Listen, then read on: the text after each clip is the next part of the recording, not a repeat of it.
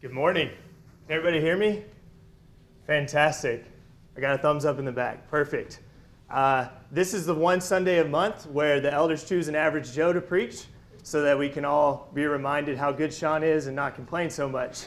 So, if you're, if you're here with us this morning visiting, welcome to Monte Vista. We welcome you. We thank you for being here. Um, this is probably the weirdest introduction this is the first time I've been in front of you. And the last, next Friday, Mackenzie and I are moving to Chattanooga, Tennessee, uh, where my family lives. So I just want to say thank you for the opportunity to have worshiped with you for the past year. Um, having a toddler, moving through a pandemic, uh, has all been very challenging, and we've found nothing but love and support from you all here. So we appreciate that. uh, in moving to Chattanooga, my family is there, my father is there, and he is a mostly retired uh, civil rights attorney. And he's the kind of dad who's very proper. He's the one you probably find mowing the yard in khakis and a polo. And he doesn't, uh, he didn't talk much about his work growing up. And when I got to college at Tennessee Tech University, I had a, a strange assignment to see what kind of professional information you could find about your parents or your family online. And so, for the first time in my life, I jumped online, I went to his firm's website, I read his bio, and in his bio, I happened to notice one particular thing, uh, and that was that he was licensed or registered, or however you want to call it, I'm not an attorney, to argue cases in front of the United States Supreme Court. And I figured that's probably something that all attorneys get when they become licensed, but nonetheless, was like, I'm going to go home, I'm going to ask him. So over dinner one evening, I said, You know, I had this assignment, Dad. I noticed you're licensed to argue in front of the United States Supreme Court. Uh, is that something that every attorney has, or is that some sort of special certification that you possess? And he said, No, not every attorney gets that. And in his true fashion, he stopped right there. I said, Well, you want to explain more? Like, did you have a, a case that went to the United States Supreme Court that I, I don't know about? And he said, Well, we did have a case that was appealed to the United States Supreme Court but they chose not to hear that case. And for those of you 30 and under, like myself, who had a bad civics education, uh, the United States Supreme Court uh, does not hear every case that is appealed to them. They often will only hear cases that, excuse me, will modify or impact current United States law or make some sort of valuable attempt at their time. Okay? So, this particular case, they chose not to hear. Now, in that vein, uh, I want to talk this morning for a few minutes, and trust me, it'll only be a few minutes, about God as our judge. We can evaluate God in many different roles our creator, our provider, our sustainer of life, but this morning, I want to look at God as our judge. And in point number one, I want to evaluate the fact that God, as our judge, has chosen to hear our case. God, as our judge, has chosen to hear our case. And if we evaluate from that, from a broad perspective, all the way down to a narrow perspective, we can think about how God, before the foundation of the world, had a plan for humanity to hear their case. He chose a people and he preserved a line of hope. And we can move into the New Testament, we can see in, in chapters like Ephesians 2, where God chose to hear the case of all mankind through even the Gentiles. And when we narrow that down even further, we can be comforted that God has chosen to hear our individual case. And we see that through countless examples in Scripture. Uh, think about Moses and how many times God, he went before God and God heard his case. We can think about the prayers of Hannah and her pleading with God and that he heard her case. Um, or Nehemiah when he learned that Jerusalem had been destroyed and was in shambles, and he mourned and he wept and he pleaded before God to go back and rebuild the city, and he heard his case. Or Hezekiah how he turned his face to the wall in his sickness and he pled that God would extend his life and God heard his case. Or even the great King David In Psalms chapter 18 and verse 6, David writes, In my distress, I called upon the Lord. To my God, I cried for help.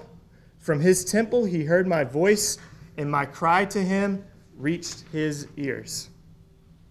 So, if you're here this morning and you have any doubt that God is willing to hear your case, just know this we serve a God who knows you by name, He knows you intimately, He created you, and He loves you with a love that cannot be separated.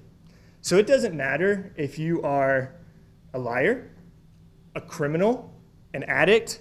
It doesn't matter if you're rich or you're poor or you're smart or if you went home and this evening you died in your sleep and nobody even noticed that you left this earth. God is a judge that will hear your case. And how is he going to do that? Through Jesus Christ, his son. So, with that in mind, if we have a God who is going to be our judge, who will hear our case, we must face the fact that we are all going to stand before this judge one day. And when we stand before a judge in our current legal system, we often think in two respects that we're going to enter one of two pleas, right? Okay, you maybe plead guilty or you plead innocent. So let's think about it in that light for a second. When you stand before God, our judge, I want you to answer in your minds will you plead guilty or will you plead innocent? Get your answer. Okay, everybody's got it. What I would present to you this morning, maybe you're sitting there thinking, well, I'd plead guilty. Romans 3, verse 23 For all have sinned and fall short of the glory of God. But I would argue you cannot stand before an all just, almighty God and plead guilty. 1 John chapter 1 says, God is light, and in him is no darkness. Our God cannot dwell in the presence of sin or a guilty person.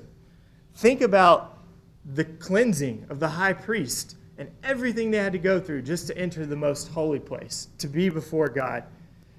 And we serve a God, we serve a judge who doesn't just stand for justice, but is the embodiment of justice. He is just. Psalm 97 and verse 2 says, Righteousness and justice are the foundation of his throne.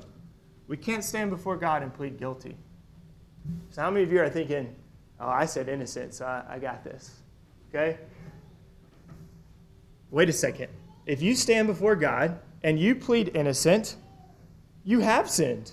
There's nothing you can do of your own right to take away that sin. Ephesians chapter 2 also states that we can't take away our own sin. It's not anything of works that we could do, lest we could boast.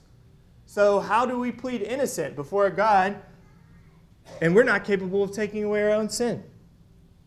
So, I would suggest to you this morning that there is a third option, and that we serve a God who is all just and who is all merciful. And in order for those two things to exist together, we must stand before God and plead the blood of Jesus Christ. We must plead the blood of Jesus Christ. Hebrews chapter 10 and verse 10 reads, And by that will we have been made holy through the sacrifice of the body of Jesus Christ once and for all. Reiterated by Colossians chapter 1 and verse 20, that we have peace through his blood. Ephesians 1 and verse 7 says that we have redemption through his blood. And 1 John chapter 1 and verse 7 says that the blood of Jesus, his son, purifies us from all sin. It is only by pleading the blood of Jesus Christ that we can hear the verdict from our judge Well done, good and faithful servant. So if you're sitting here this morning and you're thinking, How do I access this blood? How do I enter this plea where I can plead the blood of Jesus Christ? And the reality of it is, is that if you believe that Jesus Christ did die for your sins and his blood can cleanse you, and that you are willing to take on his name, and that you are willing to leave your life of sin because his sacrifice was so great and his blood is so powerful, and you're willing to access that blood of Christ through baptism, then you too can stand before our judge knowing that you will plead the blood of Jesus Christ and hear that well done, good and faithful servant. You know, growing up with my dad, uh, he, he didn't share a whole lot. I already told you that. Um, and we had a moment one time in college where I think every son has these moments with their dad where it, to them it's, it's this unique experience of quality time, and their father probably doesn't even remember it happened. And I was driving home from, from college, and my Nissan Pathfinder broke down on the side of the road outside of a tiny little Tennessee town called Spencer. I mean, if any, of you know where that is, I'll be really impressed. Okay, so I was really happy that I could even get service to call my dad and let him know that I had, had broken down. And so he drove about an hour from his house, and he said, he, you know, he got everything lined up. We were sitting there on the side of the road, and he said, you know, not far from here, I actually had a case once where uh, a police officer was stopping an individual. the individual decided to get out of their car and run from the police officer and the female police officer began chasing the, uh, chasing the man on foot. And he said, just up, up the road there, uh, the chase, I guess he grew weary. The man turned around, he overpowered the female officer, and he began uh, beating the female officer with his fists in the, in the ha- head and in the body to the point where she was about to become unconscious. And the police officer was carrying both a taser and, uh, I'm probably not using that term right, uh, and a, a firearm. And she pulled her firearm and she shot the individual on top of her, killing him. And the family of the individual who was killed sued the police officer. And so that's where my dad gets to step in and he goes to court and he represents the police officer as one of his clients. And they happened to win, so to speak, that first case, and the, the family appealed to the appellate judge, and the appellate judge uh, threw the case out. And this is years ago. And just talking to my dad the other night, that case is going to go to the state Supreme Court in Tennessee in just a few months. Maybe they'll throw it out. I don't know. But the point of that whole story is there is a real life person, a woman, who has gone through years of maybe agony or questioning as to what's going to happen to her. And our legal system today relies on individuals, judges, who have an interpretation of the law, that there is a human aspect to that. And so, the last point I, I want to make to you this morning is that when we evaluate God as our judge, we can know that we have a judge who has laid down standards that are irrefutable, that he, as our judge, is perfect. And there is no room for variability, there is no room for human error, there is no room for interpretation, and there is no waiting, and there is no uncertainty. If you're here this morning and, and you decide to access the blood of Jesus Christ and make that your plea one day, you can know that you will be judged by a perfect God, and you can be certain that salvation waits for you in the next life. So if you're here this morning, the elders are here, Sean is here, I'm going to be right down front. If you want to access the blood of Jesus Christ, if you want to confess him as your Savior, if you want to be baptized and put him on and access that blood, please come down while we stand and while we sing.